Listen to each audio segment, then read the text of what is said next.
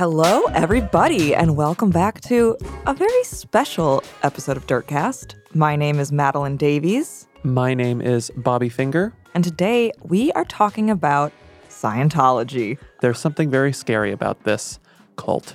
We can call it cult, right? That's what we're I mean- that's how we're going to refer to it. If you want to, it does have a lot of the signifiers of a cult and that it like mm-hmm. isolates people from their families, that mm-hmm. type of thing.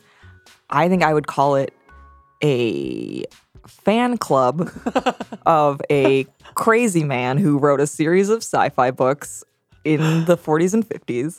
Um, decided that he wanted to get rich by starting a religion. And that- taking advantage of suckers. yeah, and so that man is uh, L. Ron Hubbard, founder and like chief alien prince Chief alien officer.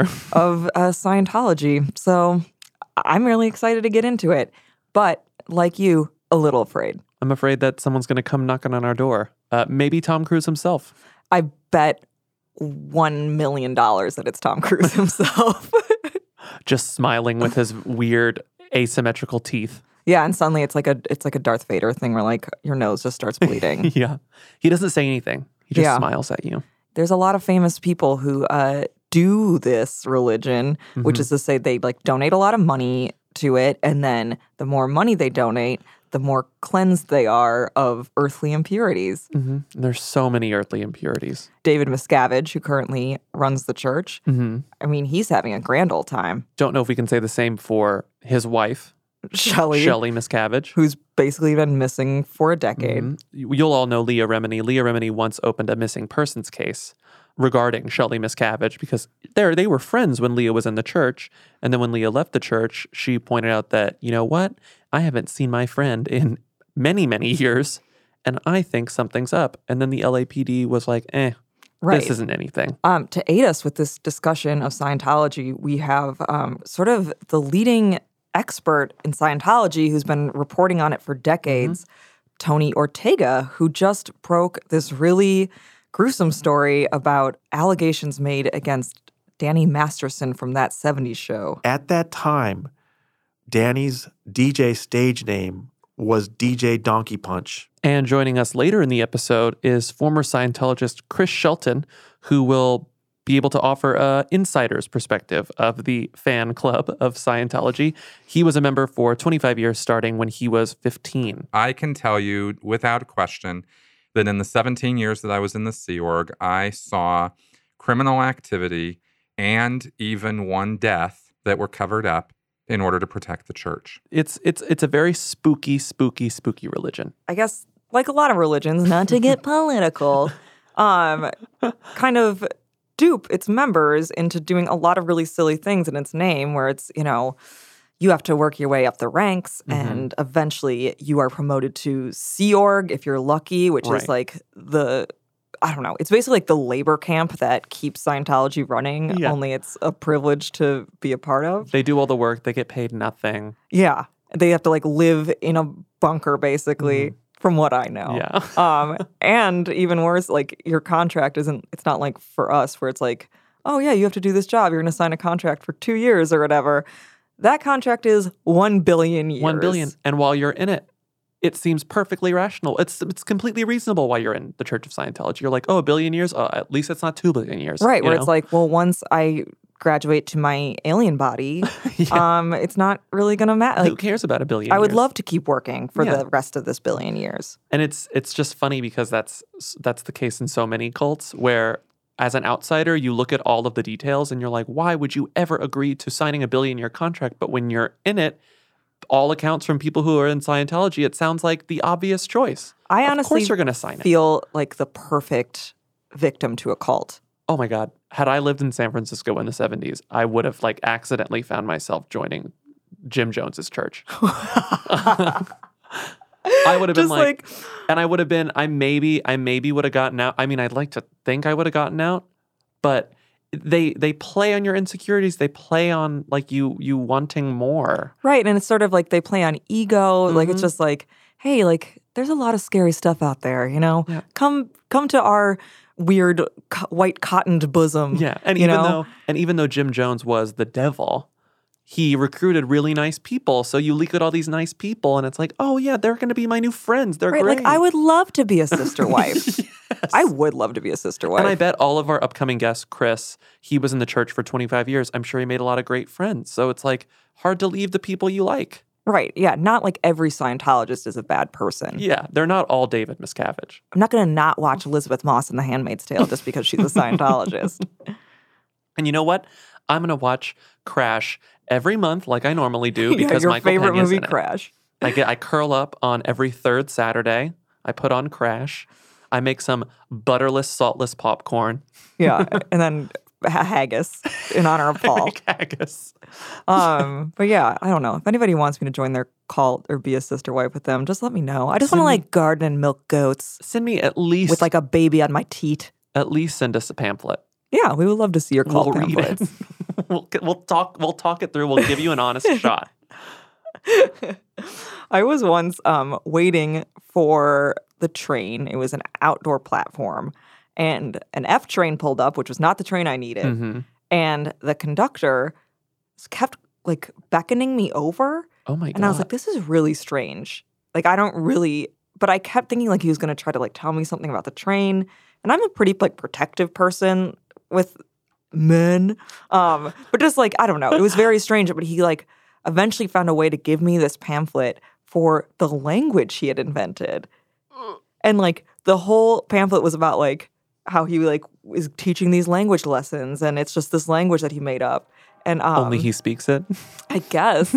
but it was just one of those things where I was like, this man operates mass transit for a giant city and he's crazy.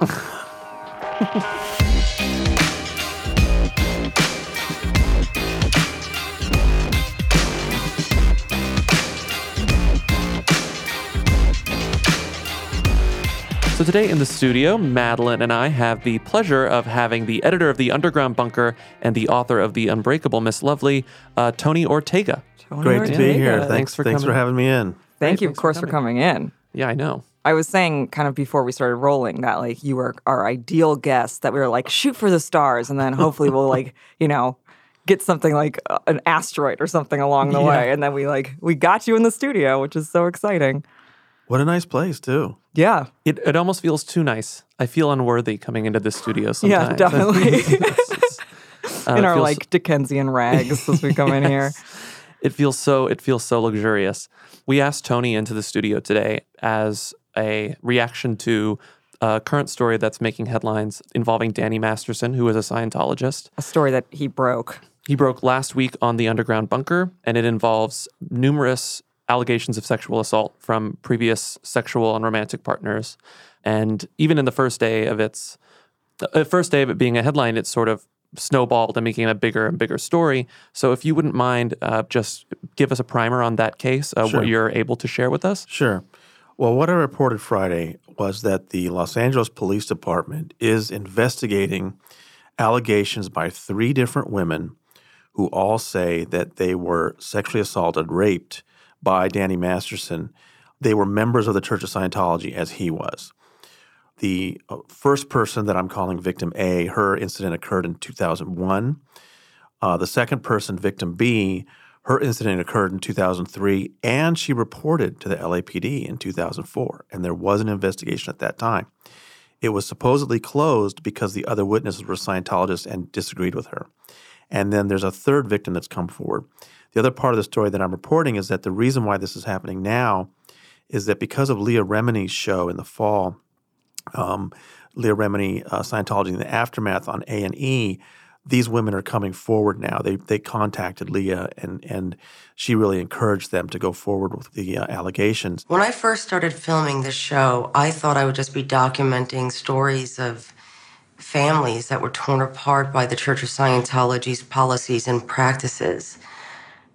But what I uncovered was much deeper and darker than I ever expected. These incidents happened quite a while ago, but um, I based my story on two police reports and a really remarkable letter that one of the women, victim A, wrote to the chief of police complaining about how the investigation is going and saying that the reason they didn't come forward earlier is because the Church of Scientology had threatened them, had punished them for being victims, and had kept them from coming forward.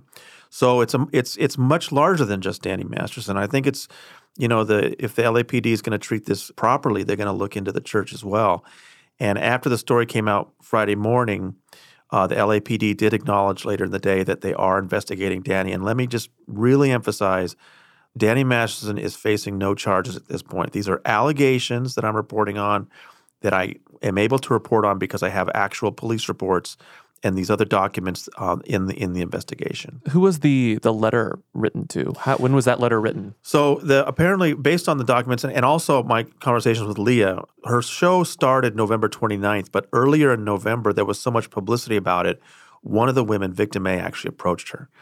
So that's when things started is in November and and, and by February victim A was so frustrated at how the case was going that on February 22nd she wrote a, a, note, a long note to Chief Charlie Beck of the LAPD, complaining about how the robbery homicide division was handling the investigation.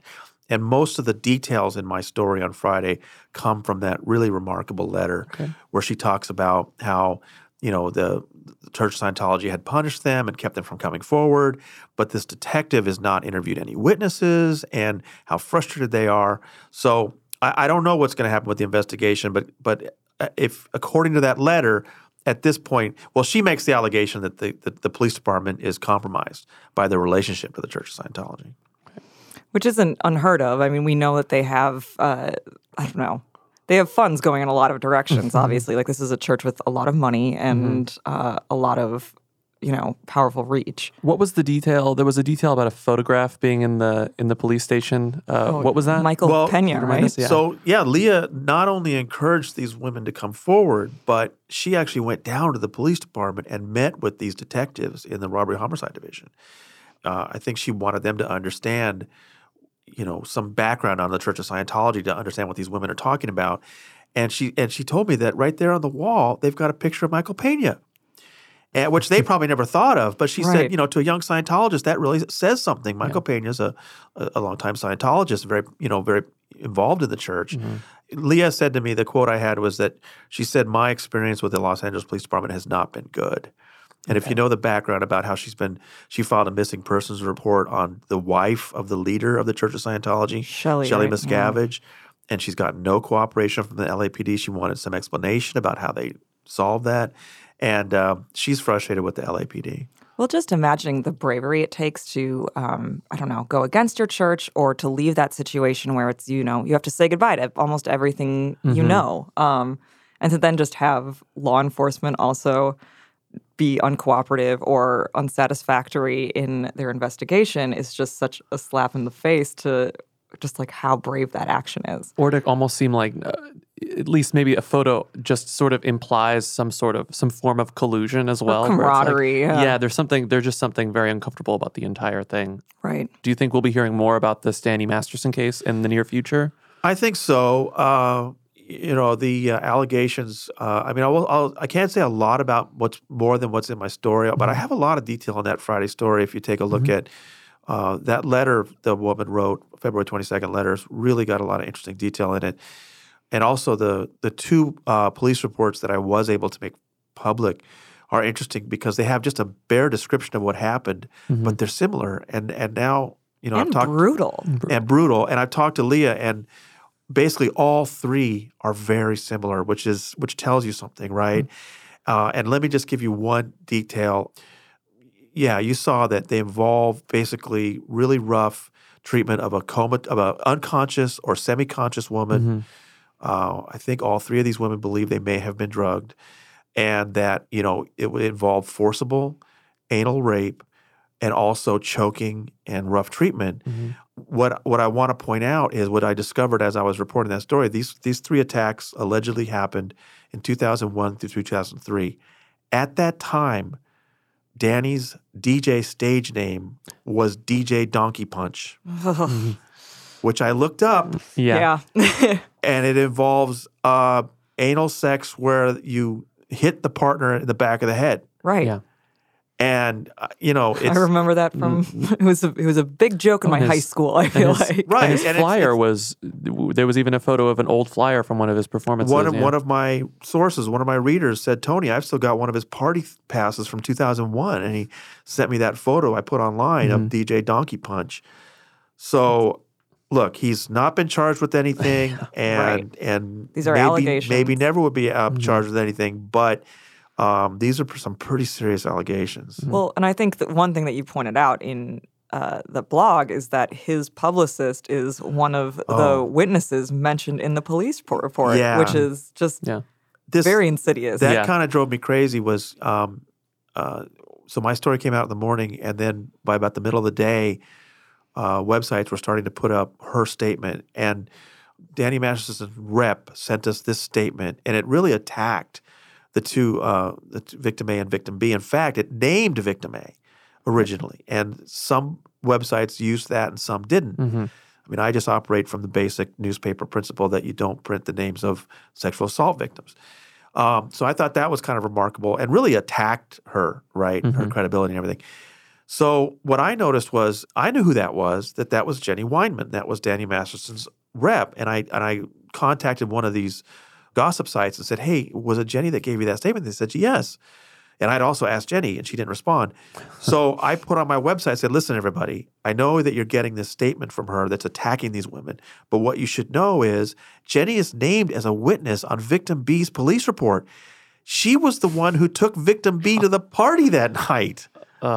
And I, I'm not saying, you know, I, you know, I'm what I'm saying is that she should not be allowed to make those kind of statements without a identifying who she is and disclosing that she was a witness in one of the investigations. I, I think. I no, I mean, I think all of us as people who work and write in media would agree, and Mm-hmm. that feels very uh, kindergarten level of what you should do. Yeah.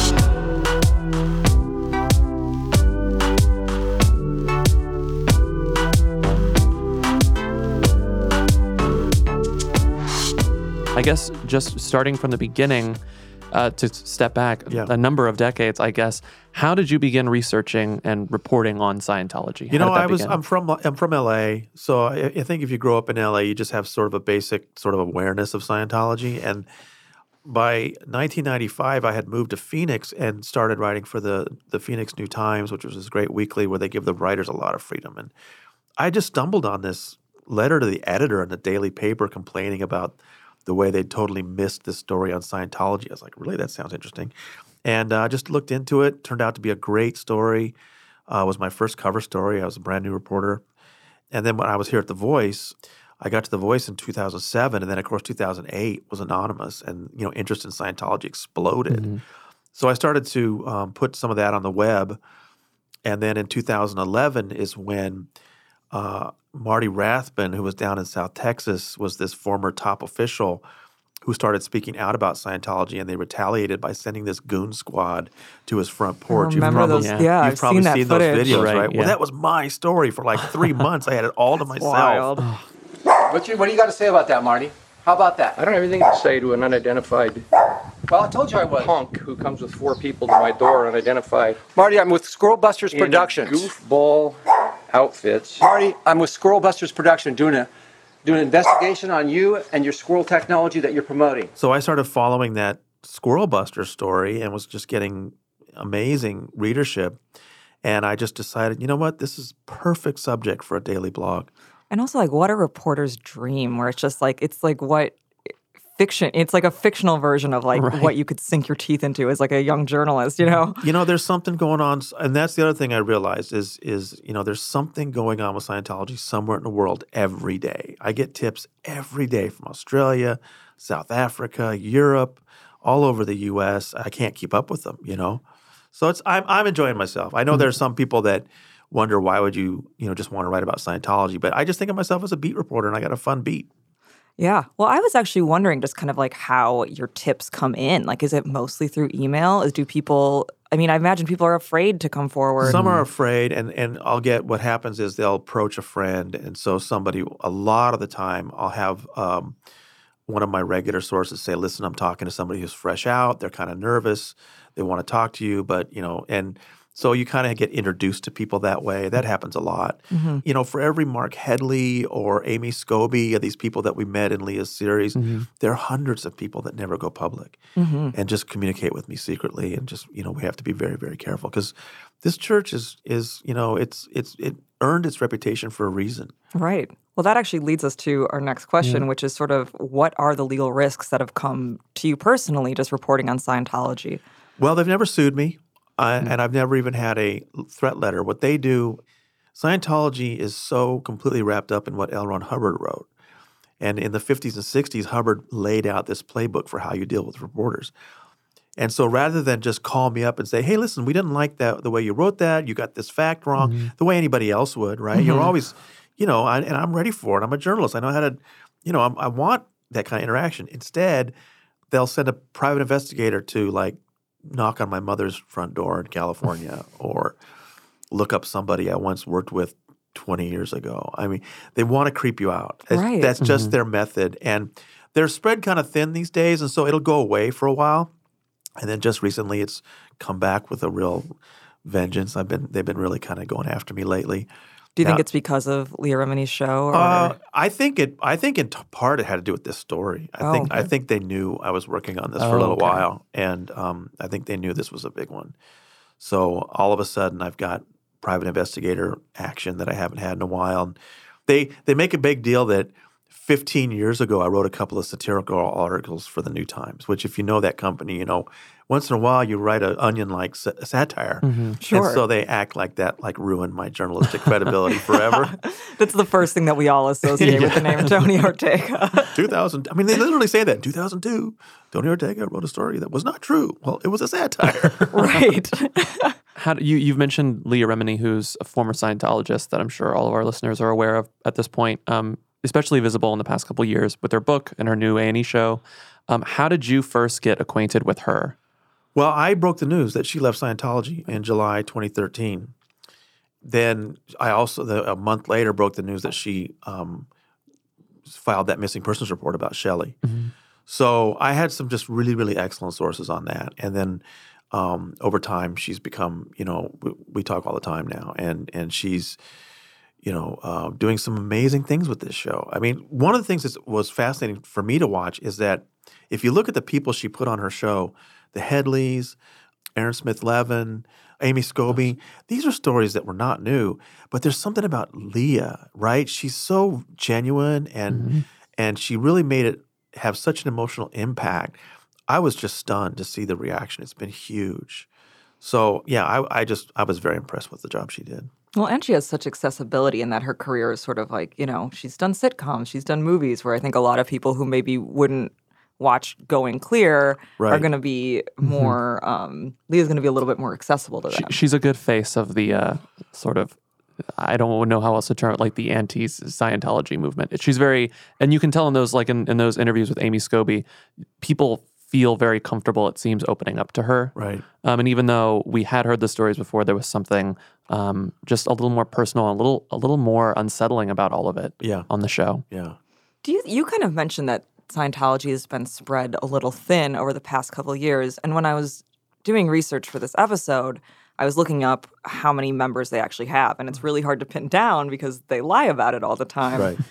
So, do you have any idea of Yeah. how many people they have at this point? Yeah, they've always lied about it. They've always said millions, and they've never had millions. Um, in 1999, uh, their president, their uh, church president that you never see anymore, his name was Heber Jentzsch, gave a deposition and under oath, he admitted that when they say six million or eight million, they're talking about everybody who's ever bought a single book or taken a class since 1950, right? And If you Dianetics was a huge yeah. book, wasn't yeah, it? yeah. So if you walked in front of the Yeah, Scientology exa- building, if you like, if you walked in the door, you're a Scientologist. They counted you, and even then they were exaggerating, right? Right. So, uh, you know, fortunately, we've had some top uh, officials come out who had access to enrollment documents, and according to them, the the greatest extent of Scientology was about the year 1990. They had about hundred thousand people around the world, and it's been shrinking since then. And as you know, in 2008, we estimated that it was about 40,000. And then in, uh, just recently, I did a year ago or so, I did an interview with a guy named Paul Burkhart, who's the most recent upper level management guy to leave. He left in August 2013.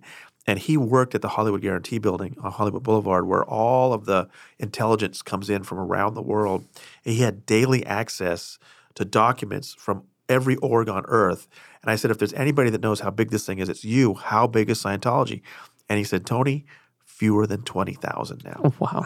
around the world. It kind of feels like it's a dying trend. Oh, absolutely. No, it's in big trouble. It's in big trouble, and I don't know what's going to happen. Uh, you know, Miscavige is trying to get more and more money from fewer and fewer people. He keeps trying to. He keeps opening these new buildings as if as if he's expanding, and they're not. right. And I don't know what's going to happen, which is part of the reason why I keep doing this. Is Right. I, it's something's, as Lawrence Wright put it, these celebrities are facing a day of reckoning. Sure. You know, It seems like for the past several years, there's always some new case, like be it Leah Remini, be it like the Scobie case. Something's going to be the first domino and something that leads to the the collapse of Scientology, and it they keep evading that. They're very Um, resilient. I mean, you know, in 1977, the was largest FBI raid in FBI history was of the Church of Scientology, and 11 top Scientologists ended up going to prison. Most groups would not have survived that, but the Church of Scientology is very resourceful, very resilient. They will never give up. And do you think a lot of that has to do with the? It seems like they have sort of bottomless pockets. Back then, they had a lot of money, but now they have amazing amounts of money. Uh, billions and liquid assets that that Miscavige can spend however he wants. It sounds very like slumlord tactics in a way that where it's like, you know, I'm not struggling. Look, I'm going to put up this shitty compound. You know, you're struggling. It's it feels like a scramble in a way. Yeah. And there's a new trend, uh, getting back to the good gossip stuff, the magazine gossip stuff. Thank Um, you. um, another story I broke that I, I that you know gossip press is really obsessed with now is this new Tom Cruise penthouse that's going in. You know, we've all been wondering about Tom Cruise and his homes. You know, at one point, just a few years ago, he had this fifty-five million dollar estate in Colorado. He We've- yeah, we've Yeah. we've talked about this Yeah. before. and he had one in Hollywood, and he had one um, uh, Beverly Hills. I'm sorry, and in Hol- Hollywood Hills. That's three. Um, two apartments right in this neighborhood in New York, uh, and um, I think he had something else. And he put virtually all of them on the market in the last five years. And we're all wondering what's he, you know, what's he going to do with that? I got a tip, and it, if if you know what Clearwater's like, it's this little town that Scientology has basically taken over. But it's not a walled compound. I mean, you if you're walking down in downtown Clearwater, you see, oh, there's a Scientology building, but that's hmm. not a Scientology building. You know, you're mm-hmm, you're in the mm-hmm. middle of the campus, but you're on a public street. If you look at the footprint of what they call the flag land base, right in the middle of it, there's this bank building that's being turned into condos. And I got a tip about how the, the developer, who's a Scientologist, a wealthy Mexican City, Mexico City uh, Scientologist, had changed the plans. And instead of the top two floors being three or four condo units, the top two floors are this double penthouse. And he's also building a, a separate garage unit next to it so that whoever owns those top two floors will have a private nine car garage with a car elevator. So the person will drive in to the elevator that'll lift the car to the second floor. He'll have nine spaces for cars and then a private air bridge into the condo building, private elevator up to the ninth and tenth floors and the roof. And the Church of Scientology told a local developer that's being built for Tom Cruise. wow. So Tom Cruise is never going to have to talk to a normal person ever, Ever again. again. Now, you can just go right into his building, and it's right in the middle of this Scientology spiritual mecca called Flagland Base. And, and the other point I was going to make was as they're continue to open buildings in San Diego and uh, Australia that are just for show, I have sensed a, a kind of a pulling back of resources to Clearwater. I think they Miscavige knows that there's some kind of end game coming, and he's bringing in his resources. And what better than Tom Cruise right, there in the middle of it? frequently the, the tabloids will i mean the tabloids speculate about everything all the time but it seems like one of the narratives they've been pushing recently is that tom has a foot out the door and every once in a while they're like oh tom might be leaving. This is what's finally going to get him out of scientology. It's Suri Cruise. It's whatever it's whatever this. But that is that turns that on its head. That's- it's like it's- he's it- getting bigger than he's ever gotten. There's a couple of publications that just keep pushing this idea that either Tom is leaving mm-hmm. or Tom's reuniting with his daughter. And we just never see any evidence of it. Uh, All the evidence I see is that he's he's as dedicated to Scientology as ever, and he's not seeing Suri, which is so odd because I know people assume, well, you know, the way Katie left, um, she must have been declared SP, suppressive Mm-hmm. person, which means Suri is then called a potential trouble source, PTS, because she's girl. connected because she's connected to an SP, and so Tom. And that would be true if it was a non-celebrity Scientology family. Sure. You know, if if one if the spouse had caused bad publicity for the church, you cut off all ties. But you know, I always tell people the number one rule in Scientology is that the celebrities get to break all the rules. so Tom Cruise can see Suri no matter what the church has said about her. He's just a bad dad. Well, that, exactly, exactly. I mean, what, the, what? You know, I can't believe he gets away with that. That reporters never ask him about it. it's crazy. Uh, yeah, just like a celebrity deadbeat with his palace in the sky. Yeah, and and and he keeps being in bigger and bigger movies. His career is not really slowing down at all. His movies do great in China. I mean, they make so much money that it doesn't matter that he's gotten like mediocre reviews here and more and more stories about him and Scientology. It just doesn't. He's just such a money making engine for them. That's like was kind of striking to me because when you were saying how like it's st- still just kind of being all built out around Tom Cruise, I Mm-hmm. was thinking like what a sad center for like your current movement. Just in that like in the U.S. he's not the star that he was 20 years ago. But I guess if he's still like pulling in that kind of capital, Mm-hmm. I don't know. I think that they should get like Vin Diesel or like the, you know The Rock. Rock, someone someone new. You know, The I They you- you- actually do have a new guy. do they? Yes, you got to check this guy out. He's a Polish rock star who calls himself Kuba Ka the God. And you, you got to check out the videos because the guy the guy's terrible. He has no talent. But but you know the, the the celebrity center is pumping him up like he's the next best thing. Right. And all the photos you see of him are shirtless and he's got this incredible ripped abs and it's photoshopped. He doesn't have he doesn't I've seen like actual video of him and I, I don't know how he thinks he can get away with that. It's he just, how like the propaganda. Thetans uh, attach themselves to him in, in an abdominal shape. You mentioned Shelley Miscavige earlier, Yeah. um, and a, a f- a number of months ago, I think it was in December, uh, the underground bunker broke the news that Shelley had been potentially spotted Yeah. outside the uh, the Church of Spiritual Technology. Right. Can you speak more about that? Or Sure. are there any updates about that? Because she's been missing for some time. I yeah, guess. uh, I have eyewitnesses that you know have her leaving Int Base. When I say Int Base, I mean the 500 acre compound outside of Hemet, California, which is the international management headquarters of, of Scientology, and where David Miscavige makes his primary home. That place has had up to 800 people working there now. I think it's down to more like two or 300. And that's where the hole was. Okay. That's where the famous little prison was, where David Miscavige kept some of his top lieutenants in a room for five years. Uh, if Shelley were being held there, we would know it. Okay. Right. She l- disappeared from there in August or September 2005. Where I believe she's been the whole 11 years since then is about 60 miles away in the mountains above Los Angeles near a town called Crestline and also near Lake Arrowhead. There's a little compound with only about 15 or so Scientologists. It is called this Church of Spiritual Technology, CST headquarters. CST is this totally different entity of Scientology. 99% of Scientologists have no idea what they do because it's so secret within the secret Scientology. You know what I mean? CST's bizarre job is to dig these vaults around the country to bury L. Ron Hubbard's words to last the millennia so that when civilization collapses, you can go back and find that they've they literally etch his words on stainless steel plates, God. put them in titanium banker boxes filled with inert gases, and store them in these bomb-proof vaults. And there's one up there at Lake Arrowhead. There's uh, two more in California, and there's one in New Mexico.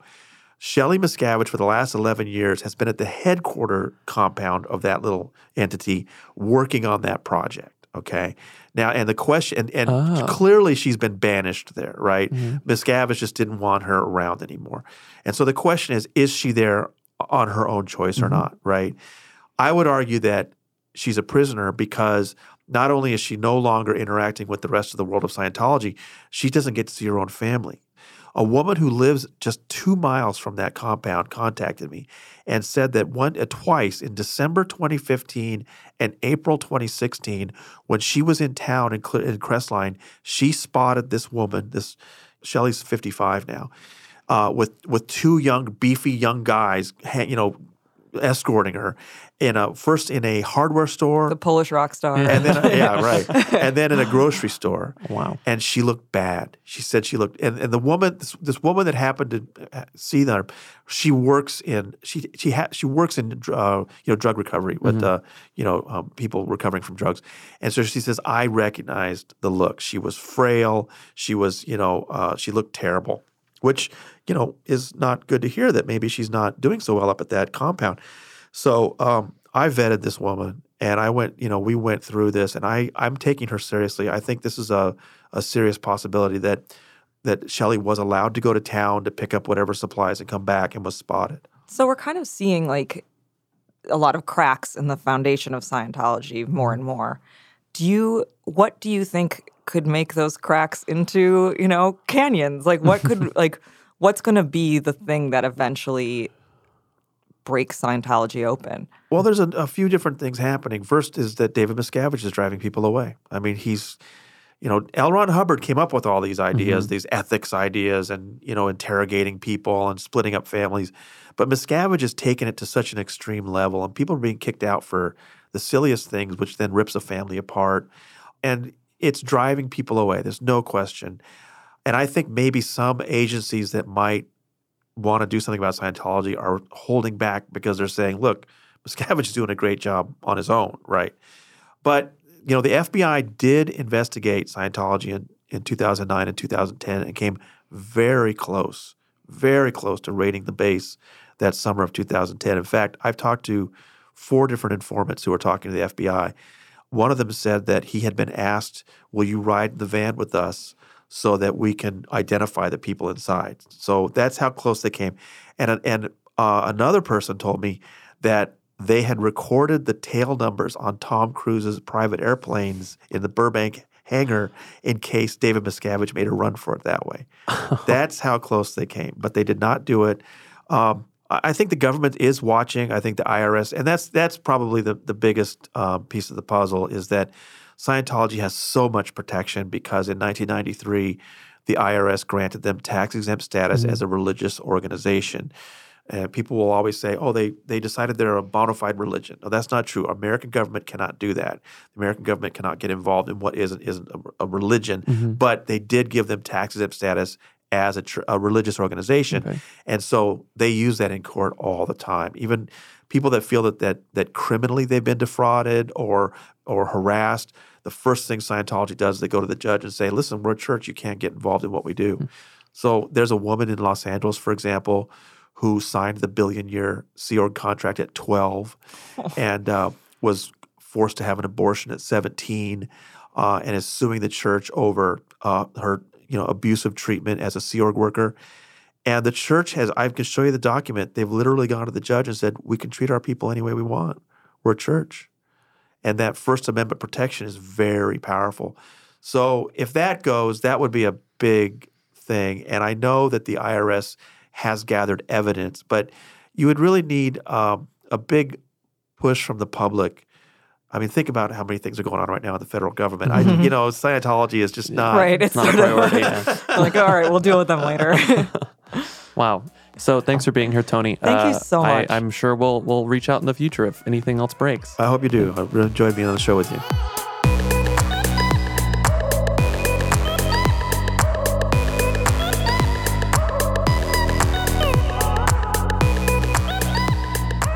So, for our next guest, we have on Chris Shelton. He is himself a former Scientologist, uh, spent decades in the church before leaving.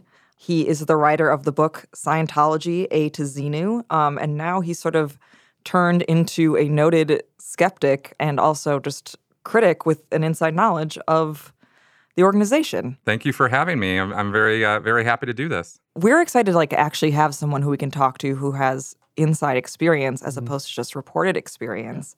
So we were wondering if uh, you could just sort of talk us through your history with Scientology and how at the age of 15 you became involved. Yeah, absolutely. Uh, my parents got involved when I was young, and um, and I sort of kept a little bit of a distance from it until I was 15. And my dad said, "Hey, why don't you go down to the local church and check it out?"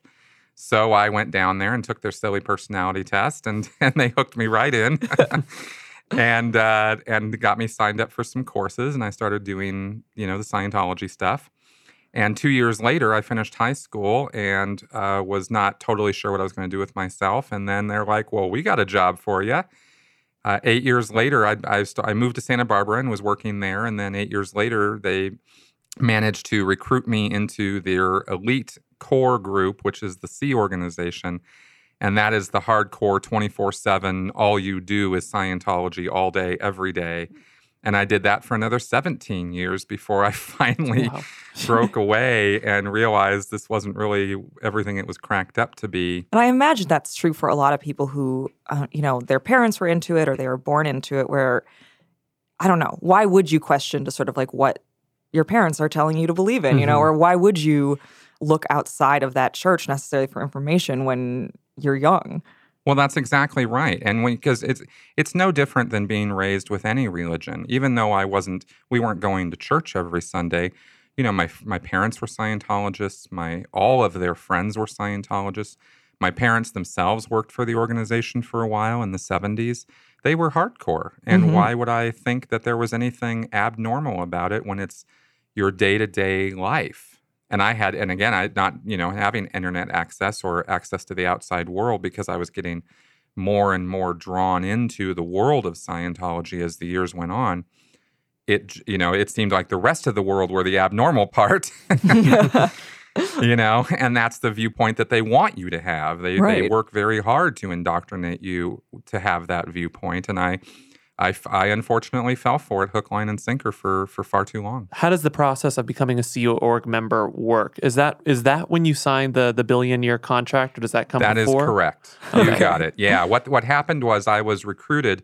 People sit down, the Sea Org members sit down and talk to you, and it's very very high pressure sales tactics. In fact, uh, it's funny because I'm actually making a video for my YouTube channel today about how they do Sea Org recruitment oh. because it involves you know, indoctrinating you on conspiracy theories and how the world is going to hell in a handbasket. And the Sea Org is the only group that is doing something about it, right? and you're given this whole song and dance where you feel that if you don't join the Sea Org, you're basically agreeing to everybody dying a horrible, grim, and awful death, right? And so, right. so you're like, wow, it's, it's really my my obligation to do this and you give up a lot. You make a lot of sacrifices when you when you join that group because you you know you're you're living on Sea Org in a Sea Org facility. You're eating food that's given to you by the Sea Org. That uniform you. It's it's kind of paramilitary. So it's a whole lifestyle change. You know you, it's not a 9 to 5 job in the Sea Org. It's 24/7 you are all day every day. That's all you're doing is Scientology. Both of us have, you know, we've watched Scientology documentaries. Like, we're both pretty well read about it. But if you asked us, like, what does the Sea Org do? Neither of us would be able to answer that question. Well, there's lots of different jobs that happen in the Sea organization. They do public services, like, and by public services, I mean Scientologists who pay money to do courses or do their counseling, their mm. their auditing practices. There are Sea Org members who do that. They deliver all of the upper level confidential materials of Scientology. So, for example, what you see on South Park, the whole Xenu thing, mm-hmm. Mm-hmm. that's all delivered by Sea Org members. It all began 75 million years ago. Back then, there was a galactic federation of planets, which was ruled over by the evil Lord Xenu. Xenu thought his galaxy was overpopulated, and so he rounded up countless aliens from all different planets, and then had those aliens frozen. And um, they also do all of the commercials, advertising, dissemination work that gets done for the church internationally. All of that is created by the Sea Org. And they also are the management body for all of the Scientology churches internationally. And that's what I spend a good part of my time working on was managing the the churches in the Western United States. It sounds like it's um, the Sea Org is both intimidating if you're not involved in it and oppressive if you are. I mean, that sounds exhausting and mm-hmm. oh my god like you would not believe it is grueling you know they call it dedicated hardworking you know or duty but it's you know it's just ridiculous they take it to such an extreme we were getting eh, four or five hours sleep a night for extended periods of time There's no days off. I mean, you at best, best case scenario is one day off every two weeks, and hardly anybody is getting that much time off. wow. You know, you're working 8:30, 9 o'clock in the morning until midnight, 1 a.m., 2 a.m., uh, all day, every day. I mean, this is it's kind of hard to get across because there really isn't anything else quite like the Sea Org. It's its own kind of crazy. And when you're when you really, you know, all the people who are in the Sea Org, I mean, they're they join because they really are convinced through a whole lot of false information given to them that they are humanity's last hope. I mean, it's not like they're a bunch of evil people, you know, it's just Right. that they are very misinformed Indoctrinated. you know Mhm. and uh, and this is one of the reasons why when i got out of that thing i was so angry is because i you know worked so hard for so many years only to find out that all i was really doing was making money for david miscavige so he could wear his john lobbs and fly around the world and on his jets and do whatever he wanted to do with his life and and i was i was uh, enabling him to do that It's very Wizard of Oz in a way. Yeah. Yeah. yeah, it was pretty it was pretty freaky finding out about all that and getting the full extent of of how far down that rabbit hole everything went because the there's always questions. There's always things that don't quite make a whole lot of sense, but you kind of go along with it anyway because you think you're doing so much good and you know, and then you find out, yeah, no, not really. It, it all didn't really make any sense because it was all pretty screwed up and they were just taking advantage of you. So as you started to have these reactions and you know these thoughts, I assume you had a lot of friends in the church. Um, perhaps your Mhm. family was I was still married. involved. What was the reaction of your colleagues and uh, the people around Yeah. you? Well, that was the thing is you lose them, and um, and because all of my friends now, I mean, it- when you're in the Sea Org, you don't get friends outside of the Sea Org. You're too involved. right when I got into the Sea Org, I met a woman, and and we got married, and I had to leave her behind because she didn't want to leave the Sea Org, and our marriage wasn't really that that wonderful anyway. So I lost a lot of friends who were very upset with me because I was making the choice to leave, and they kind of just stopped talking to you at that point and uh, had to divorce my wife. So I was basically hitting the reset button on my entire life when I when I left the Sea Org. Well, and that makes sense why it's so hard for so many people to leave, just because that's such Oh, a yeah. huge Their entire lives, sacrifice. yeah. Their whole lives are Oh are yeah, there. it's a tremendous change, and they tell you, you know, this is part of destructive cults, is they tell you, well, if you leave, you know, you're going to be flipping burgers at McDonald's. You're going to fail, the, the, and the world's a horrible place, and nobody's going to care about you, and everybody's going to hate you, and you know, they just paint this picture that you're walking into hell if you leave them, and so you don't want to leave them Mm-hmm. for for those kind of reasons. when you finally put in your two weeks, so to speak, did they did Mm-hmm. they just sort of threaten you with how miserable your life will be outside, you know, the organization, or did they go? Did they take more dramatic steps to prevent you from leaving? It was more of a nine month notice because Wow. that's how long it took me to get out. And what they do is there's a principle in Scientology from L. Ron Hubbard, which is a control mechanism. No, there's, I don't want to mince words here or say that that it's anything else. But there's this principle that they have in Scientology where if you are critical of something or you know making critical remarks or are criticizing, it's only because of your own moral transgressions against that thing. Hmm. You know, if you're in a marriage and the marriage isn't going well, well, it's only because of what you've done, not because you're in a bad marriage or because of anything your wife did. You, the wife, for example, could be in a situation where her husband is beating her, and yeah, no, it's on you because you're critical hmm. of him, right? Wow. That's a that's an extreme example to demonstrate the point, right? And the same thing applies with the group. If you want to leave the group, well, it must be because you've been doing things that we don't know about that you need to tell us because you know that's the only reason you want to leave. And so there's a process they put you through called a security check, uh, where they put you on that e meter and they ask you very direct and very sharp and pointed questions to get you to tell them all of the bad things that you've been up to. it's so And they put you through this whole process. And it took me nine months to get through that and go, yeah, okay, well, I did all these bad things, but you know what? I want to leave anyway. right. It's so stunningly know? manipulative. and they and they have and they will use that information against people like me who go out and become critics against the church to try to make us look bad.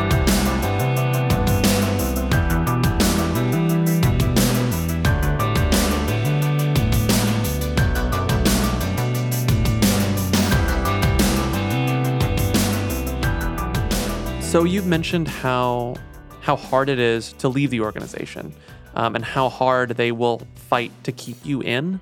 But I guess on the other side of that coin, they also will do whatever it takes to protect their current members.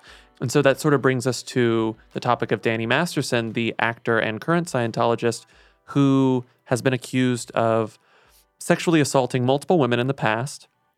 And the implication here and in this reporting is that Scientology or members of the Church of Scientology have done their part in insulating him from any legal process. That, and I can tell you for a fact that that goes on in the And church. that goes on. I'll be specific enough as I can, but I can tell you without question that in the 17 years that I was in the Sea Org, I saw criminal activity and even one death that were covered up in order to protect the church. And the death was questionable. It wasn't necessarily the church's fault, but it was there was a, a, a person who died connected to Scientology who was doing Scientology services. And my efforts at the time, not knowing that that this was, you know, a PR problem, I was trying to look into it to make sure that anybody who, you know, connected with that was had not done anything wrong. And I was stopped in every single effort I made to try to hmm. look into that by the Office of Special Affairs, which is the church's legal and investigative division, because of the PR ramifications of it. And nothing could be talked about with it. Nothing could even be written about it. Every written document connected with that person's death, every uh, communication, email, everything was deleted out of the system. And uh, it was sort of like, you know, the name that must not be spoken anymore, right? And that happened Mhm. while I was there. There were also criminal activities of, um, well, there was statutory rape. There was other, you know, there was other actions of a sexual nature that were covered up. Uh, they were kept internal. The police were never contacted. Parents uh, were sat down and told that the church will handle this internally. We're not going to call the police. You're not going to call the police. We're going to deal with this. And uh, and the parents were convinced to not do that. And that happened at least three times that I know of. That's horrific.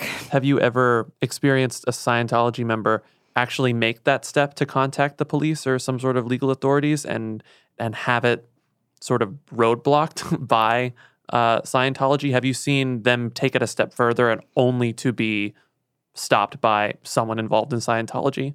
There was one person whose parents called the police. Mm. This was a person who was in the Sea organization, and the parents were very concerned, hadn't heard from this person, and uh, hadn't been able to get through to them. And so they called the police. The police showed up, said, "Hey, we got this report. Where's this person?" And the and the the church had to produce the body, you know, of this person. You know, this this this Sea Org member had to come out and talk to the police. The living body, to be The living clear. body. the living body. That's right. That's right. Yeah, yeah. No, the person came out, and I'm trying to not even identify the the, the gender of the Sure. individual. But that person came out, had to have a whole conversation with the police. The police went away, satisfied that the person was fine. Then that person got in a lot of trouble hmm.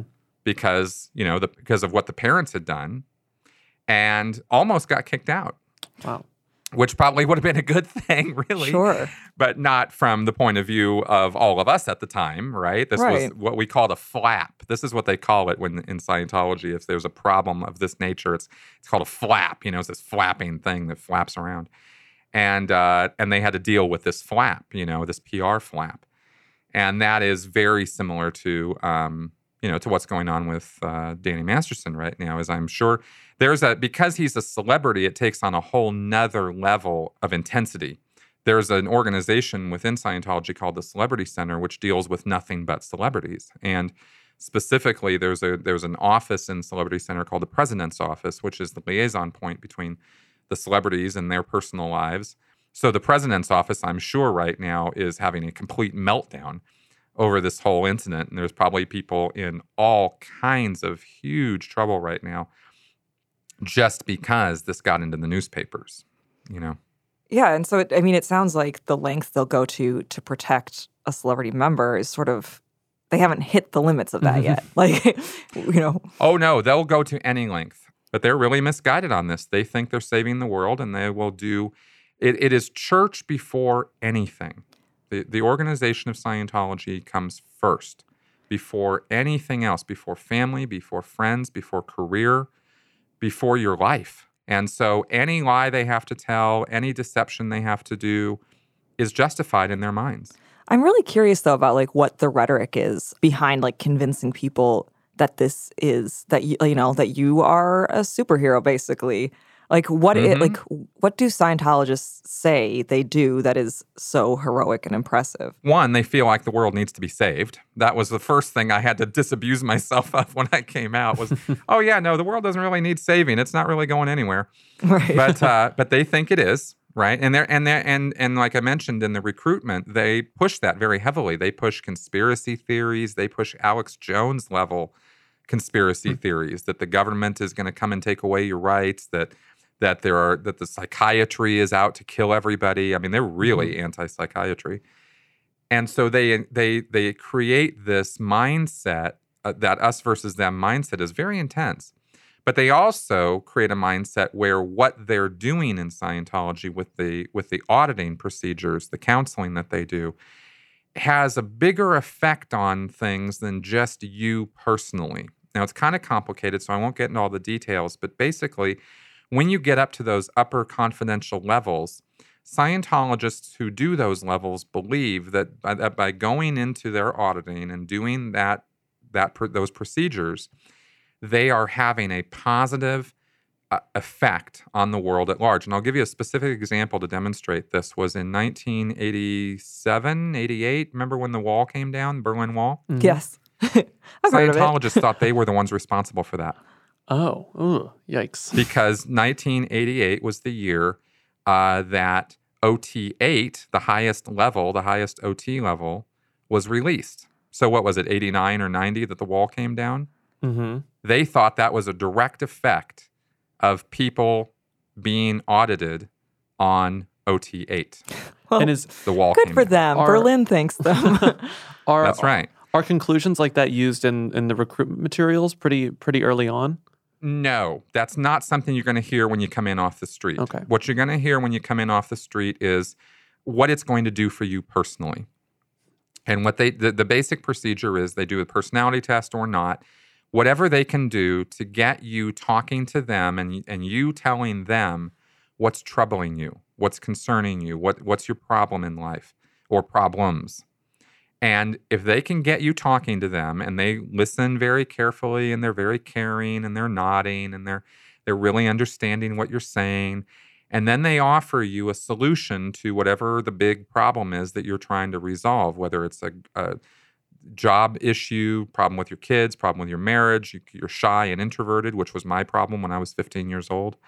They have some class or some thing they will offer you that will that will they, they say will handle that for you. And you can really tell how that would appeal to, you know, wealthier people where it's just like, you know, I have all this money, I So have all these things and I'm still unhappy. You know, what can fix that? And it's just, Mhm. yeah, here's the You solution. got it. And ultimately, like every single person on earth could fall victim to a con. Like there's Right. no there's no person who's like, Exactly. There's nobody who's con proof. There's nobody who's con proof. It's just a matter of what is it that's going to get to you. It's not that nothing's going to get to you. There's there's nobody who is impervious to it mm-hmm. because they're going to come at you with all kinds of appeals to your emotion. And that's how they get you. They don't they don't reason you into Scientology. They make you feel your way into Scientology. And that's your- so much more powerful, you know. Oh my god, way more powerful. Find your Emotion trumps logic every single day of the week. Well, Chris, thank you so much. Absolutely. And thank you for giving me an opportunity to do this. I really appreciate it. Of Of course, course. our pleasure.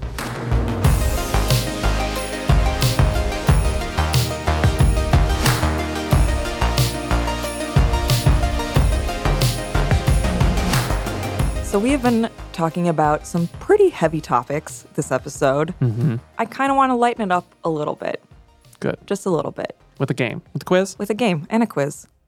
Just Okay. a quiz. I'm nervous. Am I gonna am I gonna do bad as badly as I did on the Celebrity Sex Lives one? Probably. Probably. Um, but this is a quiz about uh, celebrity Scientologists. Okay. Okay, I feel like I'm I feel like I'm pretty well versed in the world of celebrity Scientologists. Yeah. But I also thought that I was pretty well versed in the world of celebrity fucking, but I guess Not this. I, maybe yeah. I'm not. We're just disappointing ourselves left and right on this podcast. Okay, we're gonna start. Okay. Question one Who said this?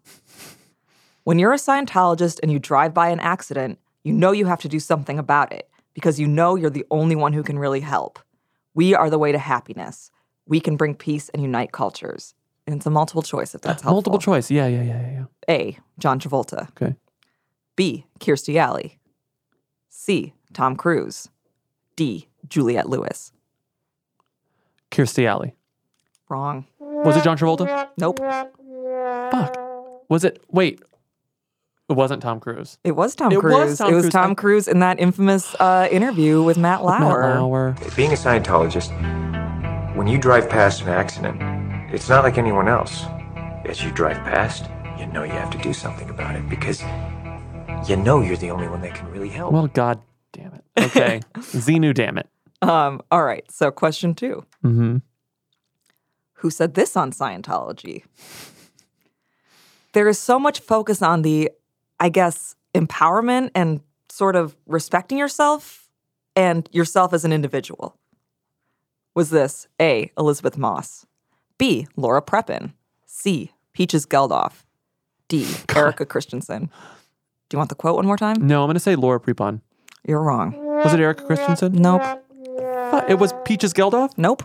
It was How is Elisabeth. this happening? It was, Elisabeth, Moss. See, Yeah. I I never hear Elisabeth Moss talk about Scientology, and I thought I didn't think she had had many uh, statements about it. yeah, it's rare. It's one of her few. because there's so much focus on the i guess empowerment and, and sort of respecting yourself and, and yourself as an individual God. Okay. Question three Which of these public personas is not a former Scientologist? A. Paul Haggis. B. Neil Gaiman. C. Jeffrey Tambor. D. Heather Graham. I I don't think Heather Graham has ever been associated. Is Heather Graham not? You got it right. All Molly. right. Okay. Good. Yay. Wow. Okay. This question is many parts. Okay. Basically, you have to decide is this a quote from a Beck song? Beck, a famous A Scientologist. Yeah. Or is it a quote from L. Ron Hubbard, Jeez. founder of Scientology? Okay, ready? Oh my God. Okay. The only time anyone has ever gotten into serious trouble was when he decided he could do nothing about something. L. Ron Hubbard. Yes. Okay. One of the ways you learn about life is to associate with people. Uh, Beck. Nope. Okay. I don't know that I'm okay any more than anyone else is okay. Beck. Nope. Are you? God damn it. Okay. They know your secrets and you know theirs. Uh, L. Ron Hubbard. No. It was Beck. Oh, That's back. That's from Lost Cause version 2. know your secrets. You know them. Okay.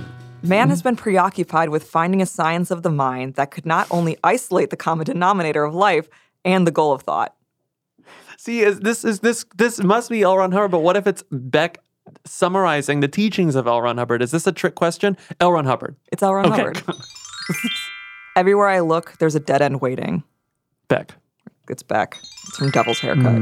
Everywhere I look, there's a dead You did good. Oh, that's it? Oh, I got 50%, didn't I? There are more X's than checks, but I think you did a mm-hmm. fine job, Bobby. I did better than I did on the sex quiz. Yeah. Also, you've made it to the next level of our auditing process. Oh my God.